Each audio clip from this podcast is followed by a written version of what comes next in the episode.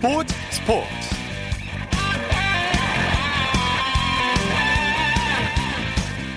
여러분 안녕하십니까? 아나운서 이창진입니다. 코로나19의 세계적 대유행으로 경제적 손실이 눈덩이처럼 불어나고 있는데요. 스포츠계 피해도 만만치 않죠. 올해 전 세계에서 열릴 예정이던 스포츠 행사 가운데 47%가 취소되는 셈인데요. 앞으로도 취소되거나 연기될 가능성도 있습니다.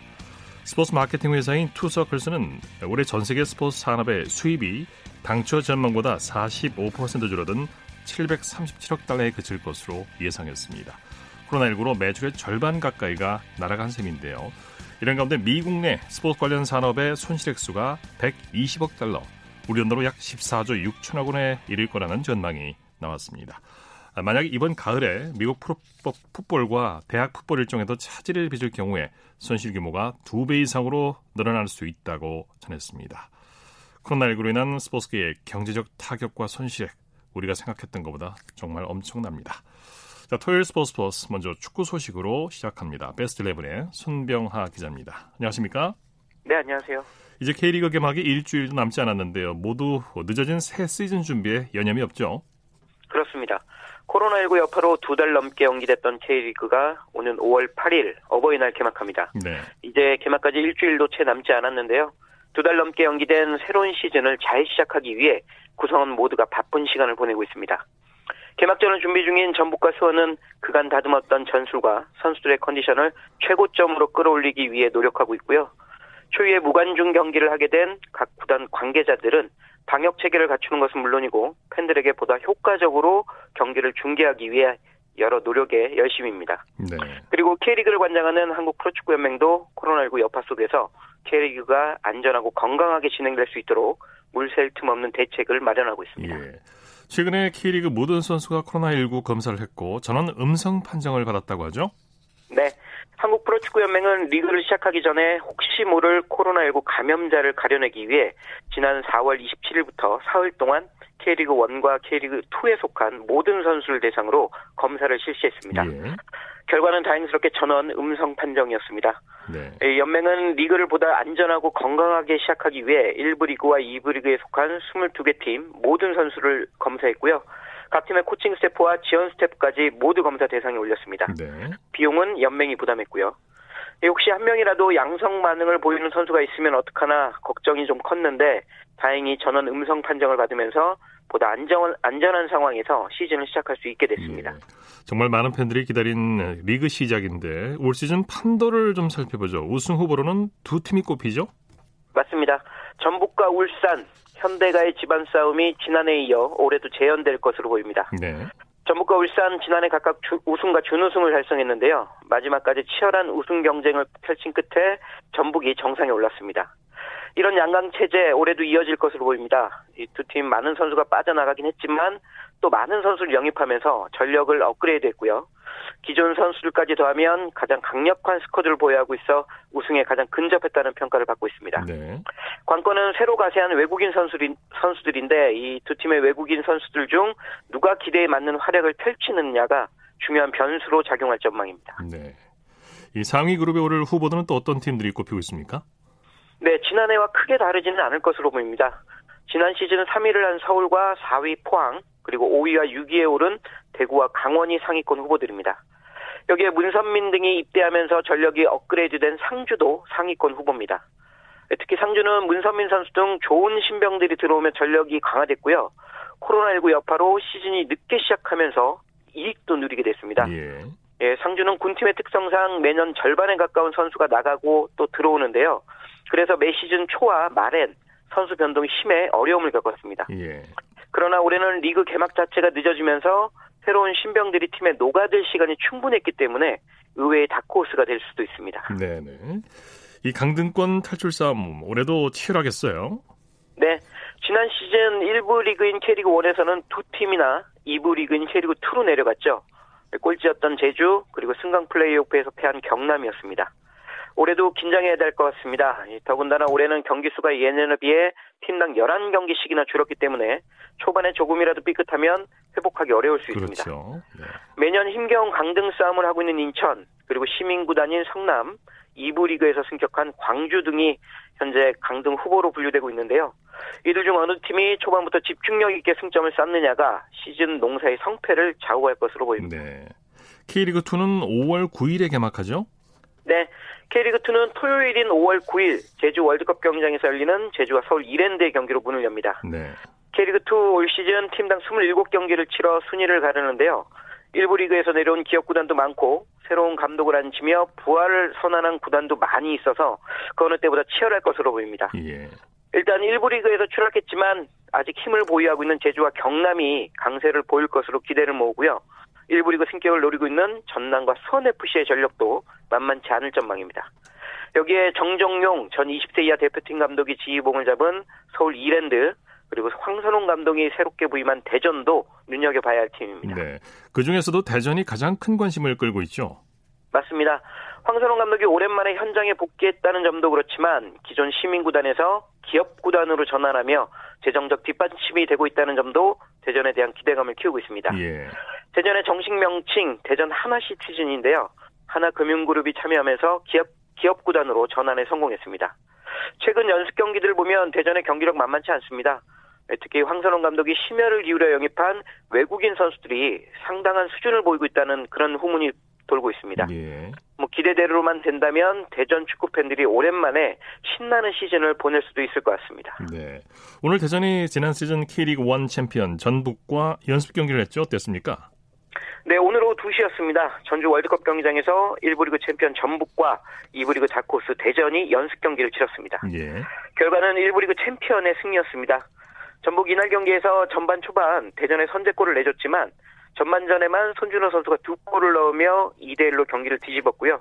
후반 교체 투입된 이승기 선수가 세 번째 골까지 넣으며 3대1로 승리했습니다. 대전 비록 1부 리그 챔피언의 힘을 느낀 채 패했지만 기대를 모으고 있는 외국인 선수죠. 공격수 안드레 선수가 전반 11분 탁월한 드리블 능력과 함께 선제골을 넣은 것에 위안을 삼아야 했습니다. 예. 세계적으로 K리그에 대한 관심이 계속 커지고 있는데요. 미국 포브스에서 K리그 개막에 대해서 심층적으로 다뤘다고요? 그렇습니다. 세계 거의 모든 프로스포츠가 멈춘 가운데 코로나19를 뚫고 개막하는 K리그에 대한 관심이 정말 뜨거운데요. 미국의 경제 전문지죠. 포브스지도 K리그를 특별 조명했습니다. 예. 포브스지는 현지 시간으로 지난 1일 한국에 축구가 돌아왔다 이런 제목으로 K리그에 대한 심층 기획 기사를 내보냈습니다. 기사에서는 발병이 통제되고 있는 한국에서 이 K리그를 어떻게 치러낼지 기대된다면서 세계 여러 나라에 중계될 K리그에 대한 관심이 커지고 있다고 전했습니다. 네. 현재 K리그는 프로스포츠가 멈춰 갈증을 호소하고 있는 자국민을 위한 각국의 중계권 판매에 호조를 보이고 있는데요. 스포츠 천국인 미국에서조차 K리그에 관심을 가진 만큼 그 위상이 계속 높아지고 있습니다. 네. 독일 분데스리가는 여전히 리그 재개를 놓고 고심 중인데 한 팀에서 코로나19 확진자가 3명이나 나왔다고 하죠? 네, 걱정입니다. 이 FC 쾰른에서 코로나19 확진자가 무더기 발생했습니다. 예. 쾰른 구단은 우리 시간으로 오늘 구단 홈페이지를 통해 선수와 코칭 스태프 그리고 지원 스태프까지 모두 코로나19 검사를 실시한 결과 총 3명이 양성 판정을 받았다고 전했습니다.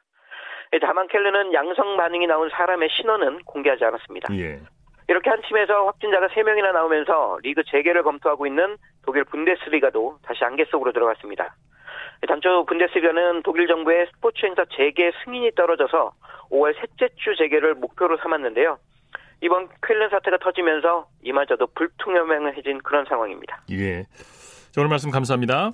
네, 고맙습니다. 축구 소식 베스트 11의 선병화 기자와 정리했습니다.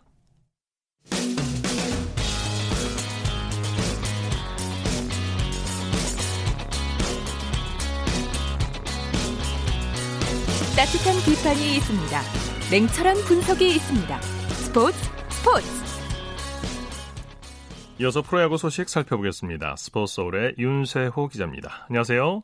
네, 안녕하세요. 프로야구 연습 경기가 끝나고 이제 기다리던 개막전이 남았는데요. 개막전이 5일 어린이날이라 주말에는 개막전 준비로 분주하겠네요. 그렇습니다. 19단 선수단과 직원들 모두 마침내 3일 앞으로 다가온 개막전 준비에 한창입니다. 비록 뭐 무관중 경기로 시즌을 맞이하기는 하지만 어느 때보다 어려운 상황에서 그래도 야구가 시작되는 만큼 코로나19 감염자 제로를 유지하기 위해 모든 구단과 선수들 뭐 KBO까지 최선을 다하는 모습입니다. 네네. KBO가 기존 미디어데이 대신에 온라인으로 진행하는 화상 미디어데이를 개최했죠. 네, 이 또한 코로나19 감염자 제로를 유지하기 위한 뭐 하나의 방책이라고 볼 수 있는데요. 어, 오늘 KBSN 스튜디오에서 화상 미디어 데이가 진행이 됐습니다. 10구단 사령탑과 주장들이 나란히 자신의 홈구장에서 화상회의로 연결해가지고 미디어 데이가 열렸는데요. 네. 어, 내일 오후 2시에 스포츠, 스포츠 케이블 채널과 포털 사이트에서 동시에 방영이 될 예정입니다. 네. LG는 정규리그 개막을 앞두고 최종 리허설을 했다면서요? 네, 오늘 LG는 잠실과 이군 구장인 이천 챔피언스 파크를 두루 활용을 했습니다. 일군 선수들은 잠실에서 훈련하면서 어, 또 타일러 윌슨을 비롯한 또 주축 선수들은 이천에서 영동대와 이제 연습 경기를 하는 그런 투트랙 전략을 펼쳐 보였는데요. 어, 윌슨 선수의 경우 오늘 영동대를 상대로 5이닝 무실점으로 아마도 윌슨 선수가 이제 개막 후에 다음 주말인 창원 다음 주말에 창원 엑시전에 등판할 예정인데 어, 창원 엑시전 등판 준비를 잘 마쳤습니다. 네. 자 연습 경기 한번 정리해 보죠. 실전을 앞둔 2주간의 연습 경기 어땠습니까? 네, 뭐 지난 2주 동안 팀 간 6경기씩을 치렀는데요. 아무래도 매일 프로야구가 열리잖아요. 야구는 매일 하는 경기인데 그런 점을 고려하면은 경기 수가 좀 부족했던 게 사실입니다. 어, 그래서 19단 모두 뭐 이군 구장을 활용하면서 어, 별도의 또 연습 경기를 하면서 실제 숫자를 늘렸는데요. 비교적 따뜻한 날씨에서 경기가 열렸지만 선수들이 그동안 좀 어, 언제 개막할지 모른다라는 막연함과 싸우면서 어, 다소 좀 붕뜬 모습, 준비가 좀 덜 된 모습도 연습 경기에서는 보였습니다. 네. 어, 그래도 연습 경기 후반으로 갈수록 좀 집중력이 올라오는 모습을 보였고요. 어, 이제 시즌이 다가온 만큼 음, 아무래도 연습 경기보다 훨씬 질 높은 야구를 보여주지 않을까 싶습니다. 네. 올해 연습 경기 순위 살펴볼까요? 네, 겨울 동안 가장 큰 주목을 받았던 롯데가 5승 어, 1패로 연습 경기 기간 동안 가장 좋은 성적을 올렸습니다. 롯데에 이어서 뭐 이제는 음, 가을 야구를 할 수 있다라는 자신감이 있는 KT가 4승 1무 1패로 좋은 성적을 보여줬고요. 어, 키움도 4승 2패, 기아가 3승 1무 2패, 두산, 삼성, LG 등은 3승 3패로 5월 순위를 올렸습니다. 예. 연습 경기 순위가 뭐 시즌 순위로 직결되는 건 아니죠? 그렇습니다. 뭐 어디까지나 지금 연습 경기들은 정규 시즌이 아닌 이제 정규 시즌을 준비하는 시범 경기 같은 경기라고 보시면 됩니다. 주전 선수들이 풀로 뛰지도 않고요. 어, 백업 선수들이 적극적으로 이제 연습 경기에는 출장을 하거든요. 어, 그러면서 선수 기용 방식부터 정규 시즌과는 큰 차이가 있습니다. 그렇기 때문에 19단 전력이 연습 경기에서 고스란히 드러났다라고 보기엔 무리가 있고요. 네. 어, 2007년부터 2012년까지 늘 한국 시리즈에 진출했던 SK는 연습 경기에서 꼴찌라고도 정규 시즌에서는 또 강한 모습을 보여준 적도 많습니다. 예. 자, 하지만 반대로 연습 경기에서 보여준 전력이 정규 시즌으로 이어질 가능성도 있다고 봐야죠. 그 롯데 같은 경우에는 정말 보백만 야구를 잘한다. 그래서 뭐 네. 뭐 봄대라는 별명도 있는데 사실 이거는 좀 어, 잘못된 음, 편견에 가깝습니다. 어, 실제로 롯데의 경우에는 2009년, 2010년, 2011년 모두 시범 경기 1등을 했는데요. 어, 그런 다음에 정규 시즌에서도 4위 이상을 거두면서 가을 야구 무대를 밟았습니다. 그만큼 네. 뭐 때로는 음, 연습 경기, 시범 경기 성적이 정규 시즌으로 고스란히 이어질 때도 많이 있습니다. 네. 우리 연습 경기에서 가장 두각을 나타낸 팀이 1위 롯데라고 할 수 있는데 롯데가 달라진 가장 큰 이유를 한번 분석해 보죠. 네, 일단 젊은 투수들의 약진이 두드러집니다. 어, 롯데가 지난해 마운드 때문에 투수진 때문에 정말 고생을 많이 했는데 예. 일단 새로운 마무리 투수를 맡은 김원중 선수가 연습 경기 기간 세이브 두 개를 올렸고요. 그리고 박세웅, 박진형, 서준원 같은 선수도 호투를 거듭하고 있습니다. 어, 롯데가 늘 젊은 투수가 좀 올라오지 못해서 유망주는 많지만 이 유망주들이 어, 좀 올라오지 못해서 고민이 많았는데 만약에 올해 이 유망주 투수들이 좋은 모습을 보여준다면 한층 더 선전한 모습을 보여준다면 어, 롯데의 모습이 연습 경기의 모습이 정규 시즌에도 이어질 수 있지 않을까 이렇게 예상을 해봅니다. 네. 지난해 우승팀 두산과 준우승팀 키움은 연습 경기에서 상위권에 들었죠? 네, 그만큼 시즌 준비를 잘해왔다고 볼 수 있을 것 같습니다. 특히 우승 후보 1순위로 뽑히는 두산은 어, 변수가 될 것으로 보였던 외국인 원투펀치가 좋은 모습을 보여줬습니다. 그리고 키움 역시 최원태 선수가 뛰어난 피칭을 보여주면서 어, 두산과 키움 모두 정말 강한 선발진을 예고하고 있거든요. 네. 아무래도 어, 긴 시즌을 치르려면 강한 선발진이 필수인데 두산과 키움이 다른 8팀보다 선발 투수진에서는 확실히 우위에 있는 모습입니다. 네. SK와 NC는 연습 경기에서 다소 부진한 모습을 보였어요. 네, SK가 지금 두산과 반대라고 보면 될 것 같습니다. 어, 두산은 외국인 원투펀치가 좋은 모습을 보여줬는데 SK는 킹홈과 핀토 선수가 좀 다소 아쉬운 연습 경기에서는 다소 아쉬운 모습을 보여줬고요. NC는 사실 그 타선이 정말 강해 보이는데 선수들의 면면이 굉장히 강해 보이는데 연습 경기에서는 타선이 이렇게 폭발하는 모습이 나오지 않았습니다. 네. 어, 게다가 NC의 경우에는 외국인 타자인 에런 알테 선수가 연습 경기 막바지에 부상까지 당했는데요. 어, 이런 이유 때문에 어, SK와 NC의 연습 경기 성적이 그다지 기대보다는 좋지 않았던 것 같습니다. 네. 한화가 연습 경기에서 꼴찌를 했는데 투타 모두 너무 불안한 모습을 보였죠. 네, 연습 경기 기간 유일하게 승리 못한 팀이 하나입니다. 어, 근데 또 하나가 엎친 데 덮친 격으로 에이스로 낙점했던 체드벨 선수까지 팔꿈치 통증으로 지금 개막전 등판이 불발되고 말았어요. 예. 어, 외국인 선수 서폴드 한 명으로 지금 개막, 개막 을 맞이해야 되는 상황인데 일단 하나는 개막 시작부터 어, 총력전을 예고하고 있습니다. 네. 이번 연습 경기에서 가장 두드러진 활약을 하는 선수를 꼽는다면요? 어, 세월 골들이 굉장히 풍성했던 연습 경기 기간이었습니다. 일단 두산의 이동원 선수, 이 선수 어, 157, 158을 던지는 선수인데 제구력이 안 좋아서 1군 무대에 못 올라왔거든요.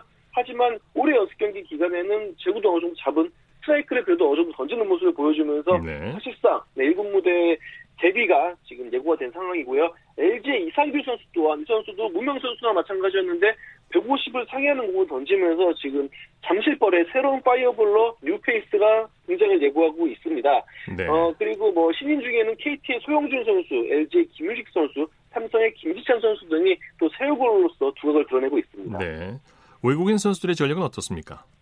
아, 이 또한 두산이 높은 평가를 받고 있고요. 뭐 아까 말씀드린 대로 두산 외국인 원투펀치 플렉센 알칸타라 선수가 올해도 뭐 30승 이상은 확작하지 않을까 이렇게 예상을 할 수 있고요. 그리고 지난해 또 외국인 타자 중에 최고 중 한 명이었던 어, 페란데 선수가 2년 연속 활약을 예고를 하고 있습니다. 네. LG와 두산이 잠실구장에서 개막 3연전 맞대결을 펼치죠? 그렇습니다. 늘 어린이날마다 LG와 두산, 두산과 LG가 이제 잠실구장에서 잠실 더비를 펼치고 했는데 어, 올해는 또 이 어린이날이 개막전이 되고 말았습니다. 그만큼 더 평소보다 더 시선이 집중되는 경기가 될 수밖에 없는데요. 어, 팬들께서 직접 야구장을 찾지는 못해도 그래도 TV 혹은 스마트폰, 컴퓨터 등을 통해서 정말 많은 분들이 어, LG와 두산, 두산과 LG의 잠실 더비를 시청하지 않을까 싶습니다. 네. 실제로 지난달 21일 날 두 팀의 연습 경기가 평일 낮 연 습 경기임에도 불구하고 한 포털 사이트에서 누적 시청자 수가 70만 명을 넘겼어요. 그 정도로 뜨거운 관심을 보였는데 아마 개막전은 어, 더 열기가 뜨겁지 않을까 이렇게 예상을 해봅니다. 네.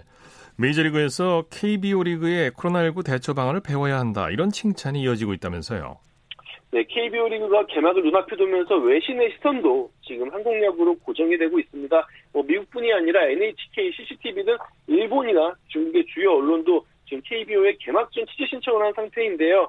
어, 미국의 경우에는 KBO 리그가 어떻게 시즌을 준비했고 앞으로 어떻게 시즌을 진행할지에 대해서 지금 굉장히 관심을 갖고 있습니다. 예. 어, 지난달 같은 경우에 일본 프로야구가 그냥 팀간 연습 경기, 그러니까 교류전을 그냥 허용하게 했다가 코로나19 확진자가 나오면서 지금 뭐 일본 프로야구는 시즌 개막을 장담할 수 없는 상황이잖아요. 네. 어, 반면 KBO 같은 경우에는 초반에는 팀간 청백전, 그러니까 팀끼리 교류를 어, 금지시키고 팀 안에서만 훈련을 하고 실전을 치르는 방식으로 시즌을 준비했고 차근차근 단계를 밟아가는 모습을 미국이 굉장히 주목을 하고 있습니다. 예.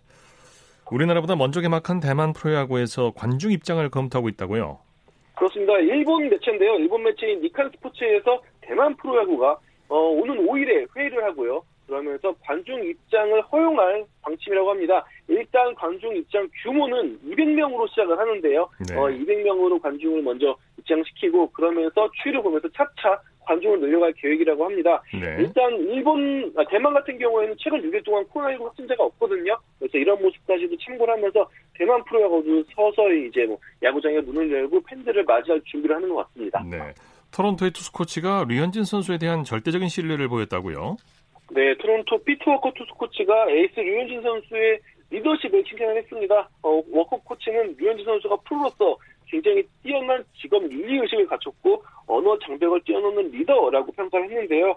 어, 스프링 캠프 기간 보여준 류현진 선수의 모습에 굉장히 어, 인상 깊었던 그런 얘기를 했습니다. 네. 어, 류현진 선수의 직업 윤리 의식이 놀라울 정도였고 또 류현진 선수의 루틴, 계획적으로 하는 모습을 굉장히 인상 깊게 지켜봤다고 했고요. 이런 류현진 선수의 모습 이 다른 선수들에게 굉장히 긍정적인 영향을 끼칠 것이라고 예상을 했습니다. 예. 현재 류현진 선수의 경우에는 미국 플로리다에 머물고 있고요. 미국 플로리다에 있는 토론토 구단 시설을 이용하면서 뭐 언제 시즌 메이저리가 개막할지 모르겠지만 계속 훈련을 이어가고 있다고 합니다. 네.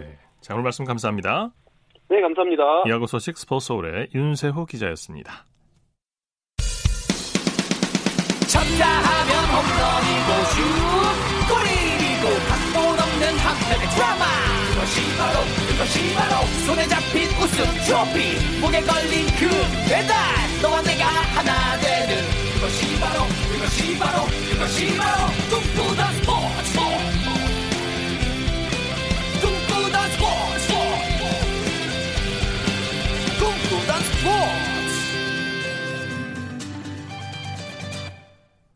이어서 우리에게 환희와 감동을 안겨준 스포츠 스타들의 활약상을 살펴보는 스포츠를 빛낸 영웅들 시간입니다. 정수진 리포터와 함께합니다. 어서 오십시오. 네, 안녕하세요. 자, 오늘은 어떤 영웅입니까? 네, 오늘의 주인공을 대표하는 단어들을 먼저 나열을 해 볼 건데요.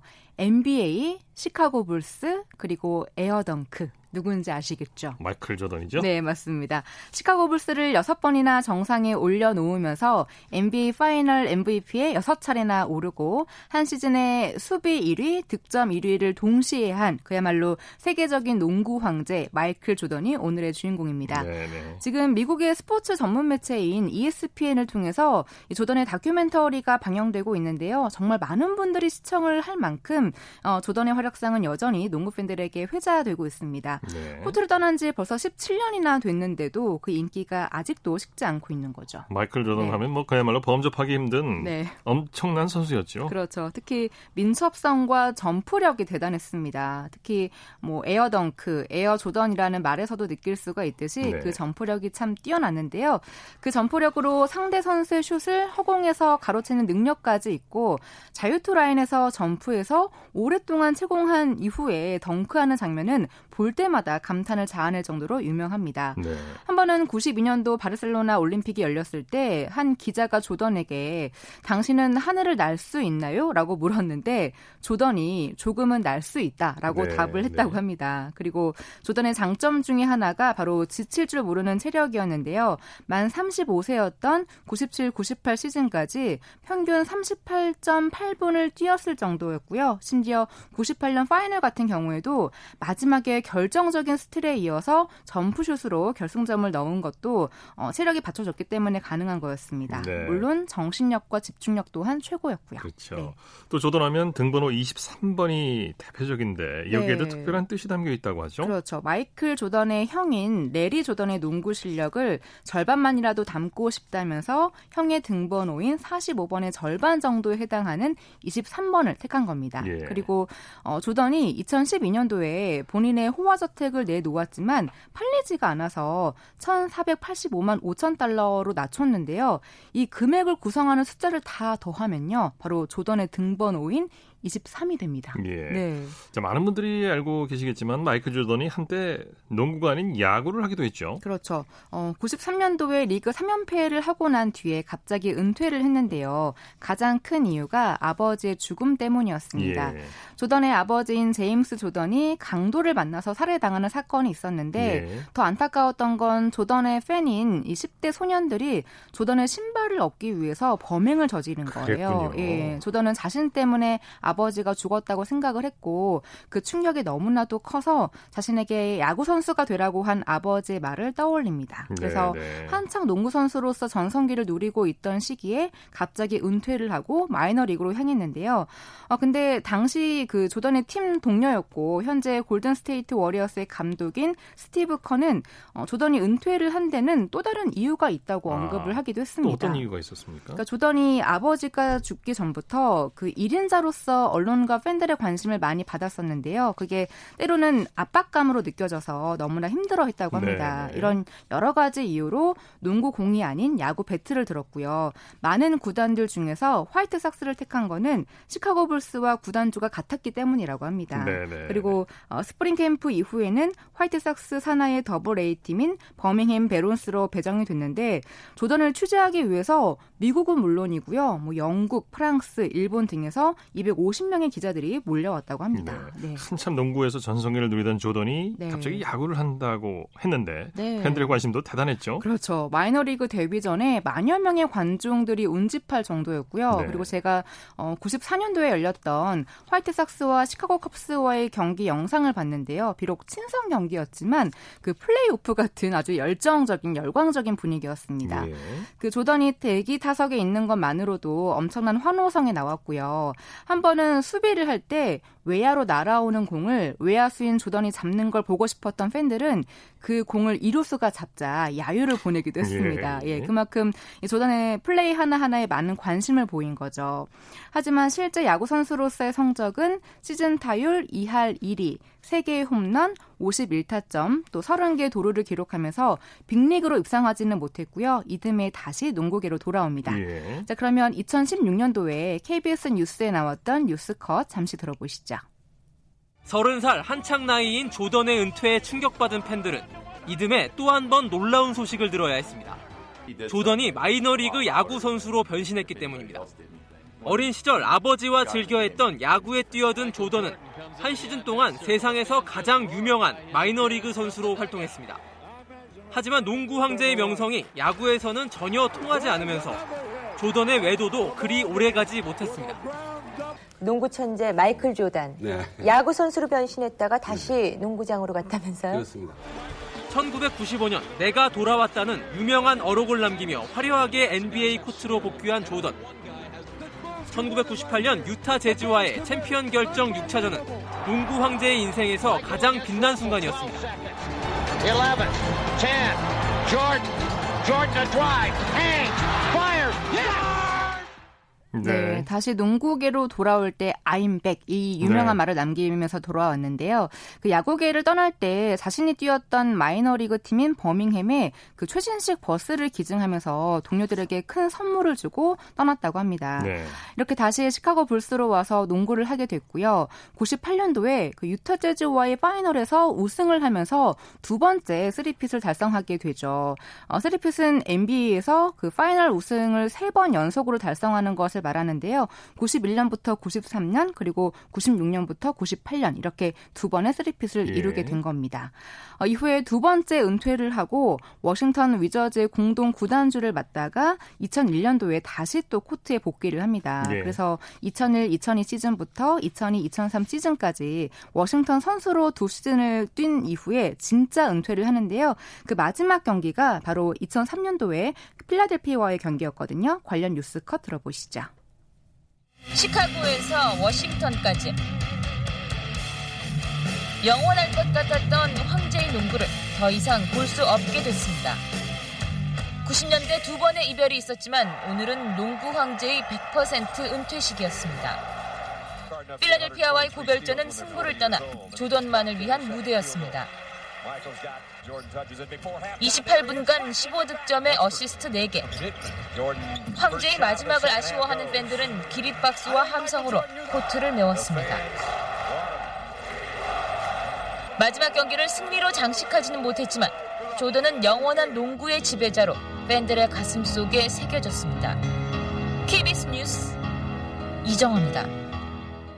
예. 네, 은퇴 후에 조던은 샬럿 호네츠 구단주이기도 하고요. 50세에 본인이 연 그 농구 캠프에서는 여전히 덩크슛을 할 수 있다는 것을 보여주면서 예. 농구 팬들을 경악을 하게 하는 등 여전한 승부욕을 보여주기도 했습니다. 네. 어, 조던의 어떤 그 성공에 대한 부분은 정말 실패를 두려워하지 않고 끊임없이 도전하는 모습이었거든요. 그 모습이 여전히 우리의 마음 속에 농구 황제로서의 모습으로 남아 있는 게 아닌가 싶습니다. 네. 네. 자, 스포츠를 빛낸 영웅들 오늘 정수진 리포터와 함께했습니다. 수고했습니다. 네, 고맙습니다.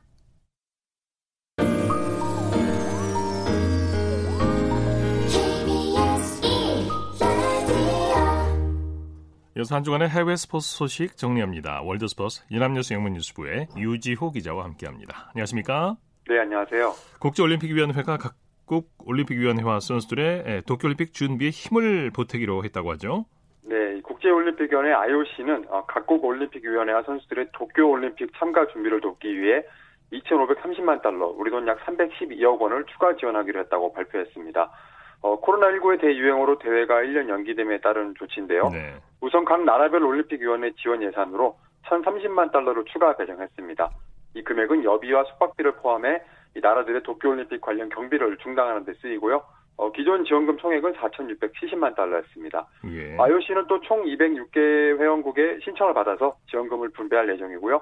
선수들에게도 1,500만, 1,500만 달러를 추가 지원하는데 185개국 1,600명 선수의 훈련비 등으로 쓸 예정입니다. 네. 미국의 권위 있는 전염병 전문가가 코로나19와 관련해서 스포츠 경기 일정 재개가 시기상조라는 의견을 내놨네요. 네, 앤토니 파우치 미국 국립보건원 산하 국립알레르기 전염병 연구소 소장은 어, 뉴욕타임즈와 인터뷰에서 모든 스포츠가 다시 열리면 좋겠지만 전문가로서 현재 미국 상황을 보면 아직 준비되지 않다고 말할 수밖에 없다고 밝혔습니다. 네. 어, 파우치 소장은 현 미, 국 정부에서 코로나19 TF의 간판으로 평가받는 인물인데요.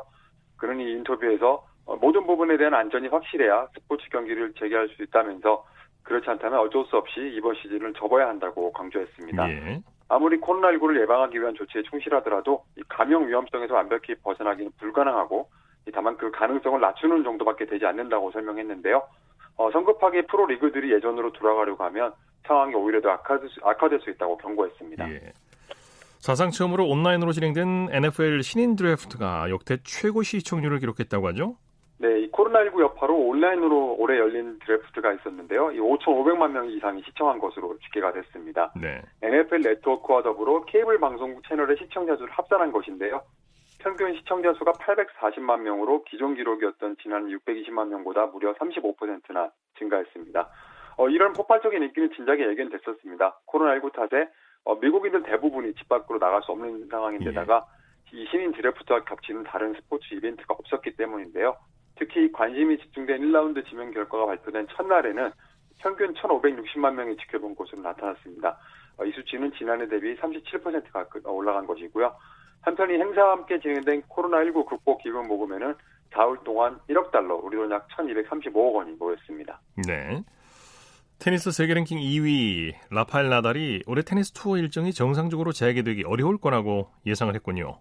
네, 나달이 지난 화요일 스페인 테니스 협회와 온라인 인터뷰를 가졌는데요. 어, 그는 무관중 경기를 치른다고 해도 대회 운영을 위한 관계자들이 필요하다면서 여러 나라를 오가면서 대회가 열리기 때문에 쉽지 않은 문제가 될 것이라고 예상했습니다. 네. 현재는 선수들이 훈련하기도 어려운 상황이라 경기를 한다는 건 더 쉽지 않다고 했고요. 이 남녀 프로투어 대회가 3월 중순 중단됐고 어, 현재로서는 7월 말에나 재개될 예정입니다. 네. 메이저 대회인 프랑스 오픈이 5월에서 9월로 미뤄졌고 또 6월로 예정돼 있던 윈블던이 1945년 이후 처음으로 취소가 됐는데요. 나달은 테니스를 재개하는 시기가 빠를수록 좋겠지만 어, 지금은 테니스보다 더 중요한 일이 많다고 했습니다. 네. 코로나19로 프랑스에서 개최될 예정이던 F1 그랑프리 경기도 취소가 됐네요. 네, 이 프랑스 F1 조직위원회가 오는 6월 28일 개최하기로 한 F1 그랑프리 경주를 코로나19 사태에 따른 프랑스 정부의 결정에 따라 취소한다고 발표했습니다. 프랑스 정부는 이 코로나19 확산 차단을 위해서 7월 중순까지 대형 스포츠 이벤트의 개최를 금지시켰는데요. 프랑스 남부 카스텔레 폴 아, 리카르 서킷에서 매년 열리는 프랑스 F1 그랑프리는 1906년에 시작돼서 이 그랑프리 서킷 사상 가장 역사가 오래된 경주입니다. 어, 현재까지 올해 F1 그랑프리 10개 대회가 연기 또는 취소가 됐고요. 지난 3월 14일에서 15일 열리기로 했던 개막전인 호주 그랑프리부터 연이어서 대회가 열리지 못하고 있습니다. 예. 어, 7월 3일부터 5일 오스트리아 그랑프리와 또 7월 19일 영국 그랑프리는 무관중 경기로 일단 진행될 예정인데요. F1 측은 유럽에서 시즌을 시작해서 아시아와 미주 지역을 거쳐 걸프 지역에서 12월에 시즌을 마무리하면 총 15개에서 18개 대회를 마칠 수 있을 것으로 전망하고 있습니다. 네, 소식 감사합니다. 네, 감사합니다. 월드 스포츠 연합뉴스 영문뉴스부의 유지호 기자였고요. 이어서 우리나라 스포츠 각 종목의 발전 과정을 살펴보는 스포츠 기록실 시간입니다. 라디오 한국 스포츠 100년사 중에서 한국 스포츠의 창립기를 살펴보고 있는데요. 스포츠 평론가 신명철 씨와 함께합니다. 안녕하십니까? 네, 안녕하십니까? 1934년은 우리 빙상 경기 선수들의 활약이 눈부신 해로 기록되어 있다고요? 네, 그렇습니다. 그해 전일본 빙상 경기 선수권 대회에서 일본 메이지 대학에 재학 중인 김정현, 이성덕, 최영준이 종합 성적 1, 2, 3위를 휩쓰는 놀라운, 놀라운 활약을 보였고요. 예.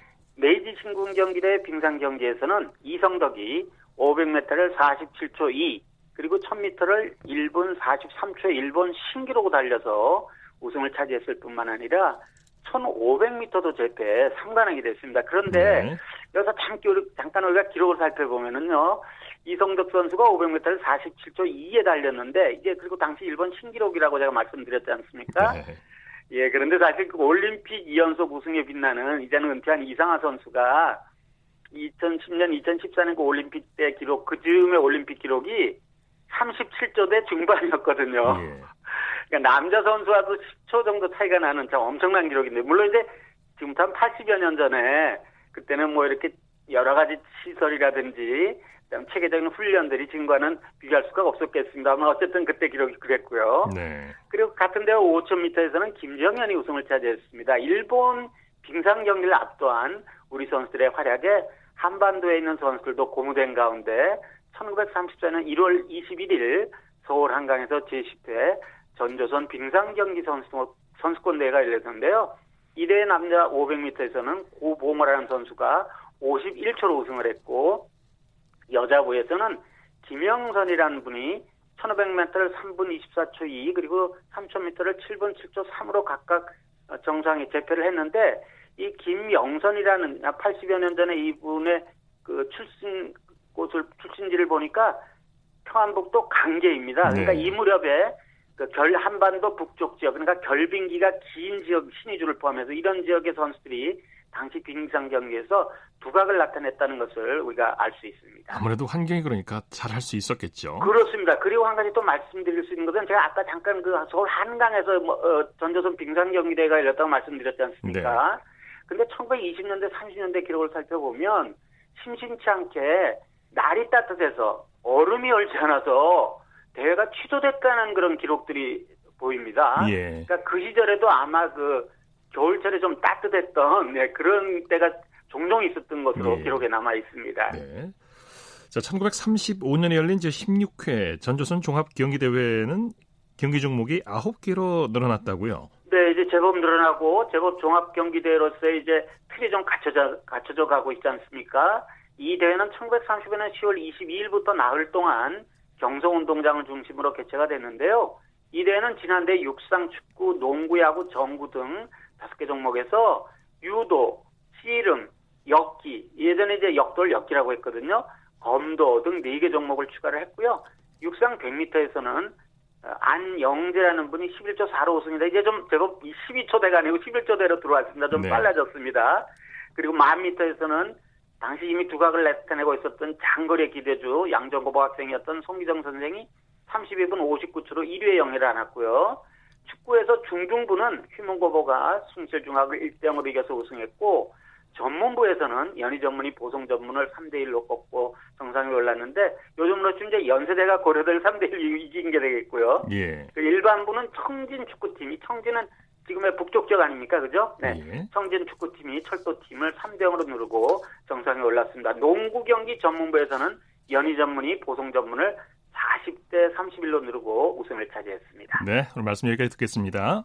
네, 고맙습니다. 스포츠 기록실 스포츠 평론가 신명철 씨와 함께했습니다. 스포츠 단신 전해드립니다. 미국 프로농구 사무, 어, 프로농구 사무국이 2020-2021 시즌 개막을 12월로 미루는 방안을 검토하고 있다고 미 스포츠 전문 매체 ESPN이 보도했습니다.